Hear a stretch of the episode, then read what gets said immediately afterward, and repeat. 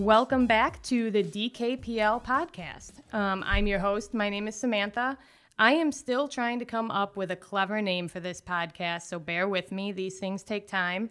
I'm also working on a catchy opening phrase. I'm going for something like Carol Baskin's, "Hey, all you cool cats and kittens."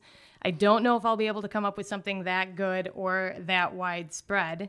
Hey, bookworms, maybe, but that sounds a little bit old school library, and I think this podcast is more about breaking those traditional library stereotypes. So there's more ways to learn than just books, right? More ways to learn than just books. And that voice that you just heard is my guest for today, Marco Orozco.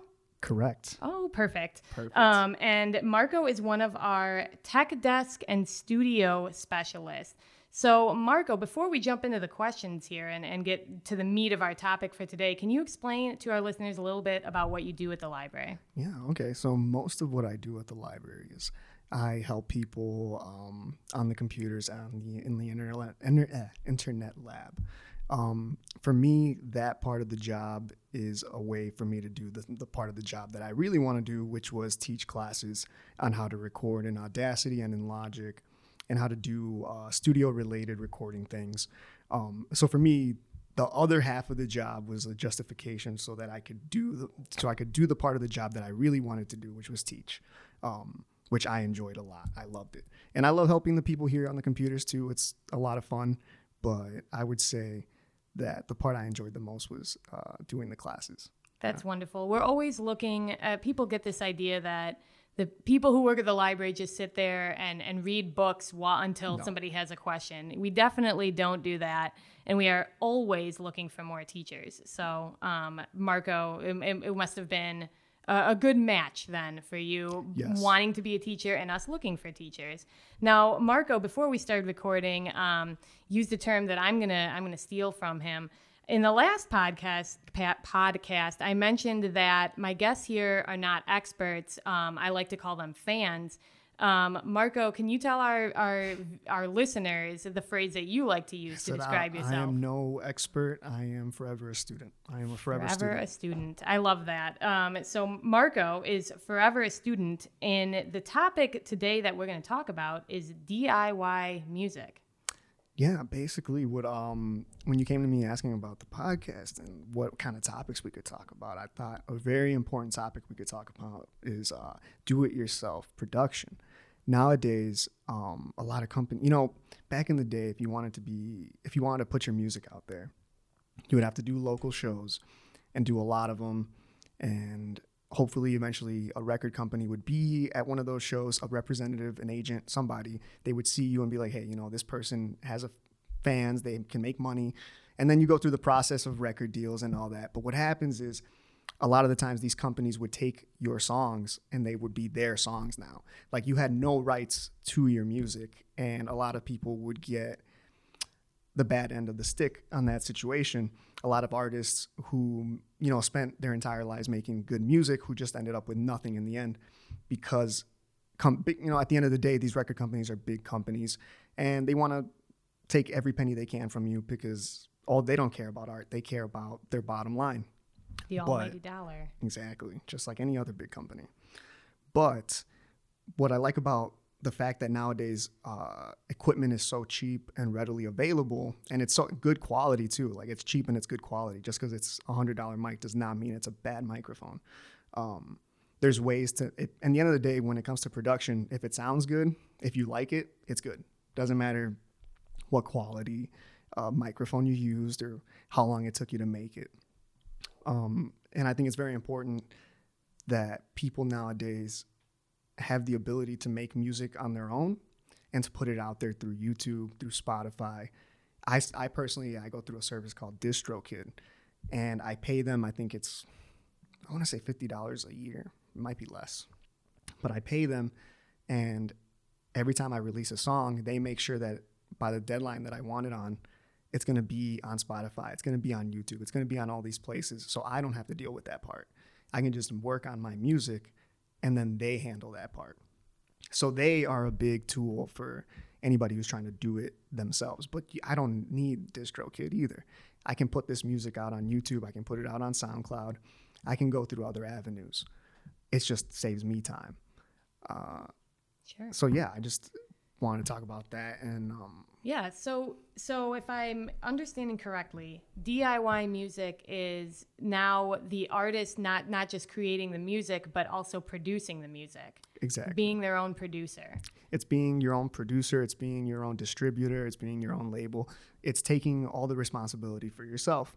And of course, you know, once you get bigger, a lot of people will say they'll opt to work with another record company or with, you know, everybody does it their own way.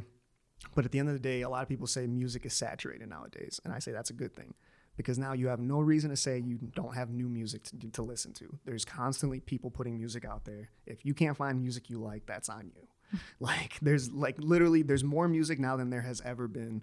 And I love that. Every day there is more music. Music is great. You could take humanity away from the world and there would still be music. Music transcends us. It's like a part of life. Even animals have music. Very spiritual. I love music. I love it. That's awesome. No, being somebody who, you know, I don't have much of a taste for me. I mean, I like music, mm-hmm. but I don't have any specific genre that I like. I grew up listening to what my baby boomer parents, you know, put on, which was a lot of the Beatles. Well, I mean, we all grow up listening to what our parents listened to, or our older siblings, if you had any, you know. Genesis was from my older siblings. Yeah. So. Yeah. So I think that also helped me growing up. Like, I would listen to, like, my parents would listen to Latin music and all their, like, old 80s pop hits from America. And then, like, my brother would listen to rock.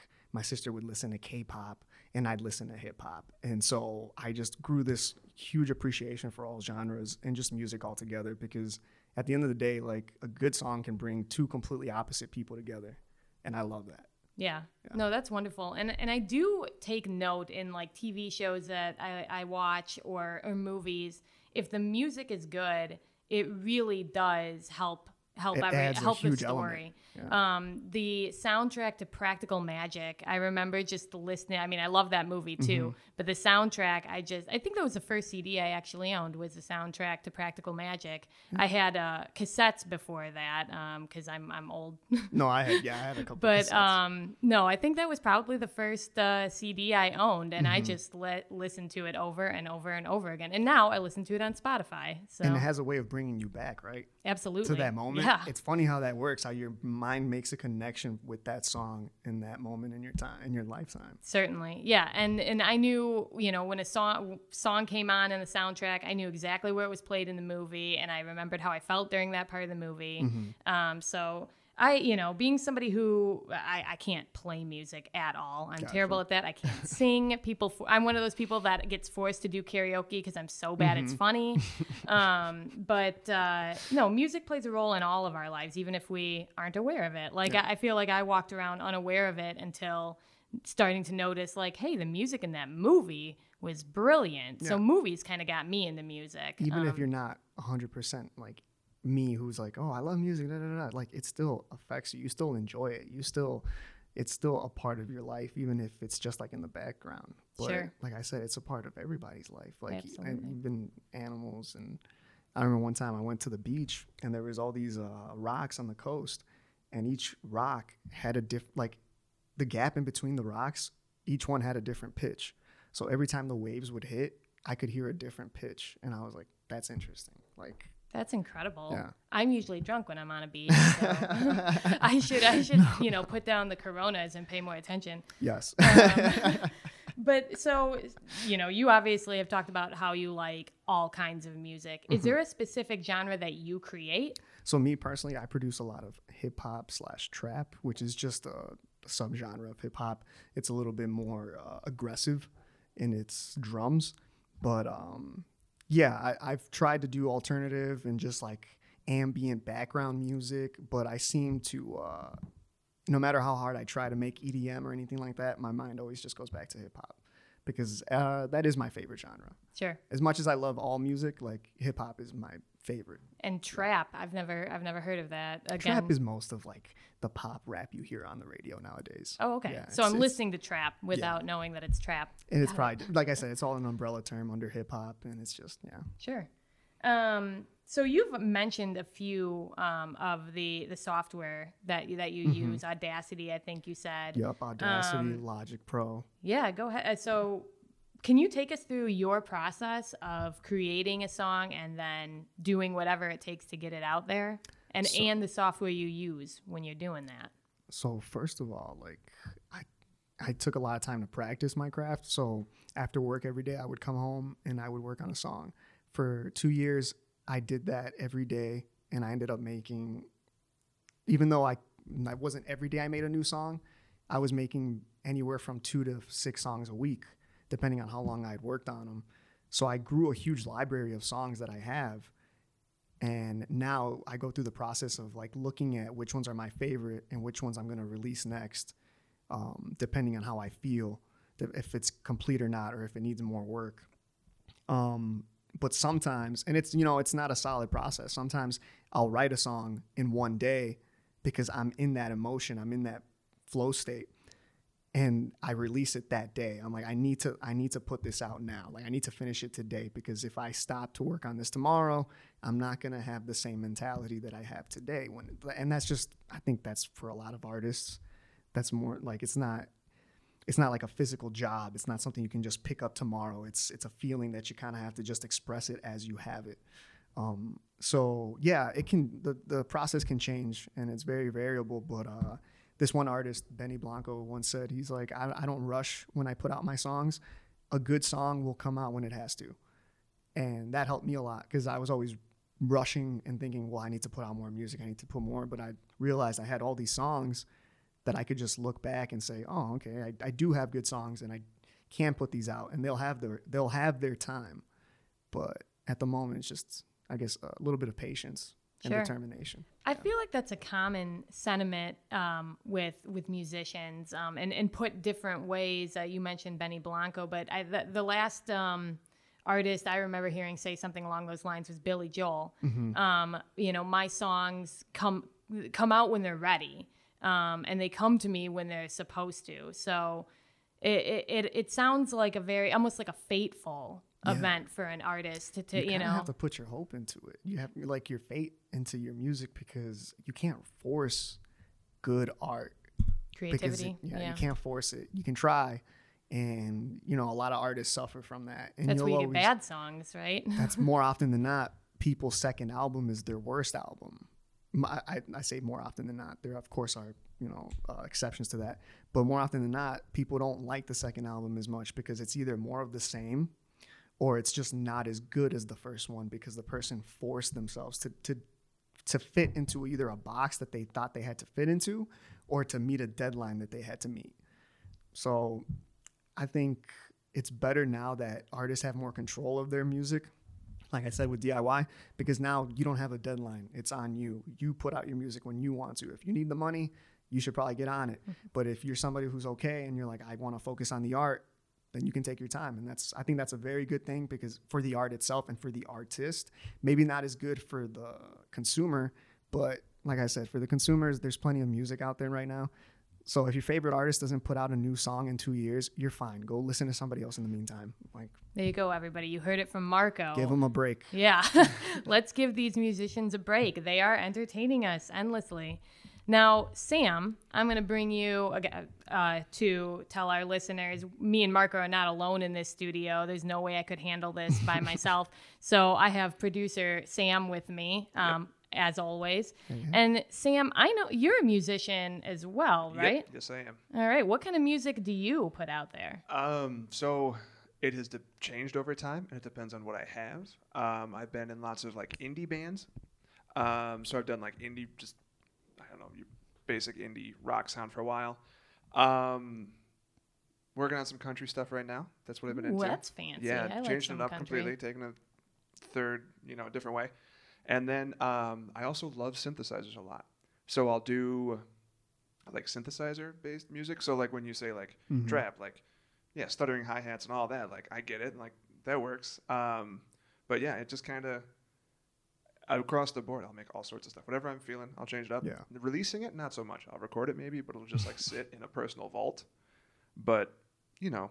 And is that out of like, do you feel like you need to put it out, or is it that you're kind of afraid to? I don't want to use the word afraid, but maybe just like hesitant to. I guess I'm hesitant to, because really right now the beauty of doing it all yourself is you can put it out there, and if people listen to it and like it, that's great. If you put it out there and no one listens while you released it, that's like you did something. Like you woke up and you did something. You accomplished something. Yeah. For me, I have this thing where I like put what I create against other people that I really enjoy, like kind of hard not to. Right. Like I'm out there being like, oh, this thing I just put up isn't Pet Sounds, or like Brian Wilson wouldn't do that. So then I won't put it up at all. Mm-hmm. So I have this like high watermark for myself that I'm not going to reach, but it's a personal bias that's hard to get rid of. But at the end of the day, you have to remember like someone's going to like your song. Right. So I have a bunch up there where like, and then too is that like it changes over time. So stuff that I release or I'll put up there today, I might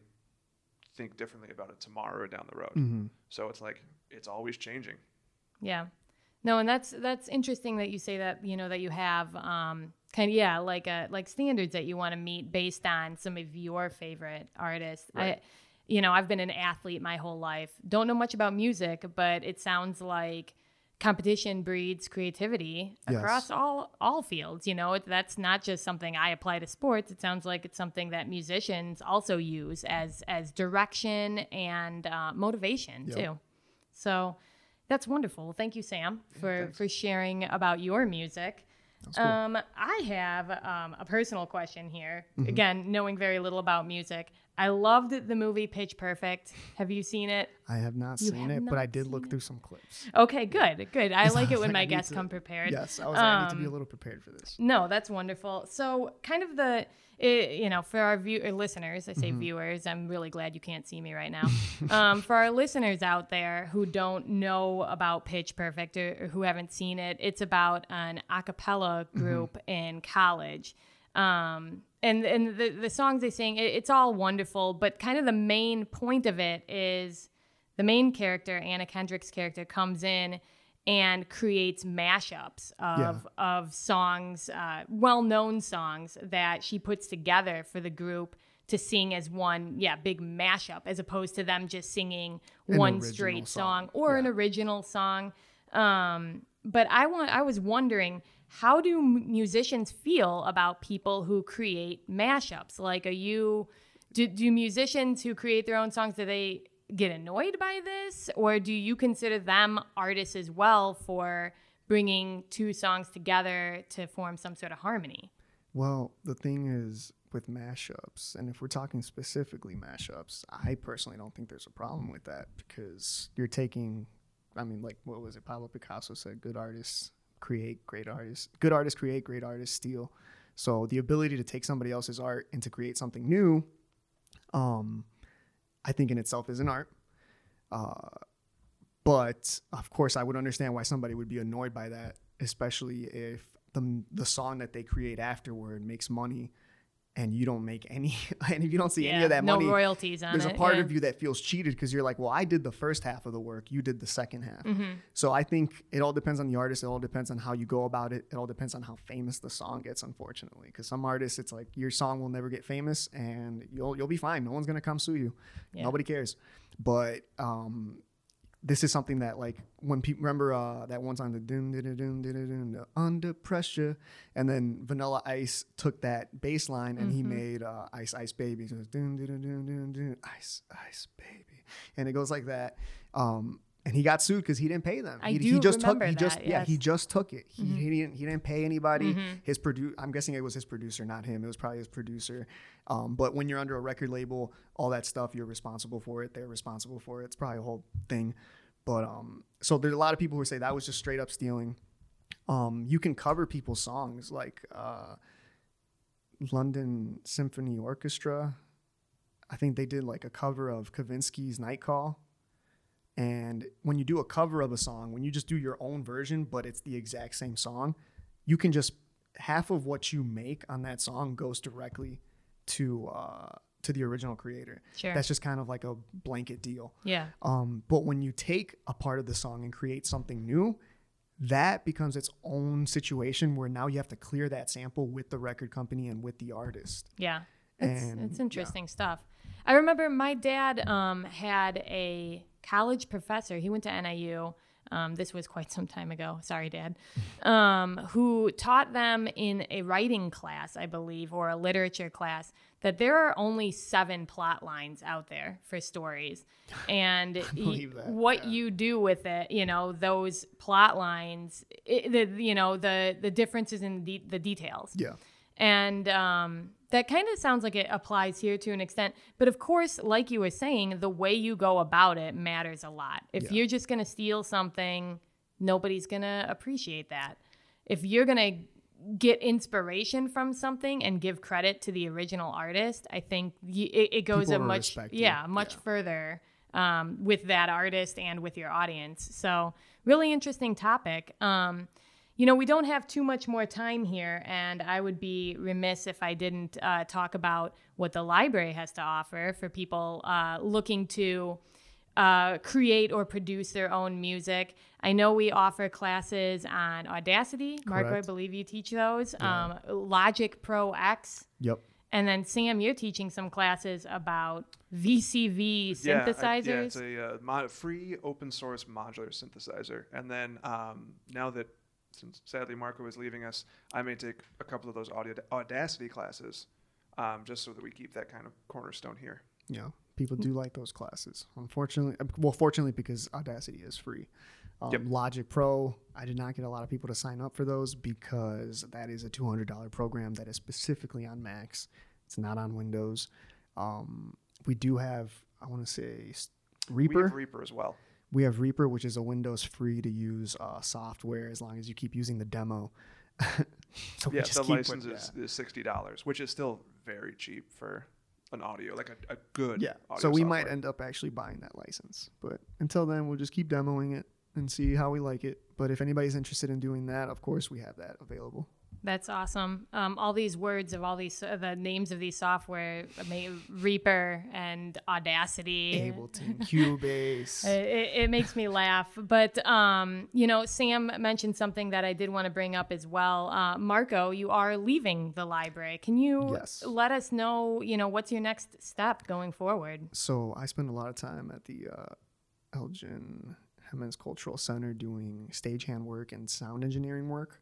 So there, it's like a lot of live shows, musicals, plays, sometimes concerts, and I do a lot of the miking or the stagehand work, which it might be like taking in equipment, moving it out, setting it up, stuff like that. Aside from that, I'm gonna put more time into my music and try to get more freelance work, doing sound engineering for both in my studio, my personal studio at home, and for live shows. And on top of that, I am going to pick up photography and try to start shooting films. Oh, wow. Yeah. So you've got a lot on your plate in your future coming up. So, you know, we wish you the best of luck. And I just want to thank you on behalf of the library for coming here and, you know, teaching our patrons more about what you know about. Yeah. It's been fun. It's been a learning experience for me. It's been a learning experience for the patrons, which I appreciate because I love seeing the look on their faces when they figure something out. It's great. Well, that's wonderful. That's what we like to hear from our employees. And, you know, I know our patrons are going to miss you. But best of luck going forward with your career. Thank you so much. And I think you've answered all my questions about DIY music. You know, I know you and Sam could sit here for hours talking about it. But unfortunately, we only have a short period of time for the podcast. Gotcha. But, you know, again, thank you for having me. Thank you for coming. And thank you for coming, you know, right when you're on your way out, too. Yeah. So thanks for cramming this into your schedule, which I know is probably busy right now. No, it's perfect timing. Wonderful. Yeah. Well, everybody, that was my guest, Marco Orozco. Correct again. And I want to thank our listeners again for tuning in, and I'd like to invite you to join us for our next podcast. So stay cool out there, everybody. I know it's hot out.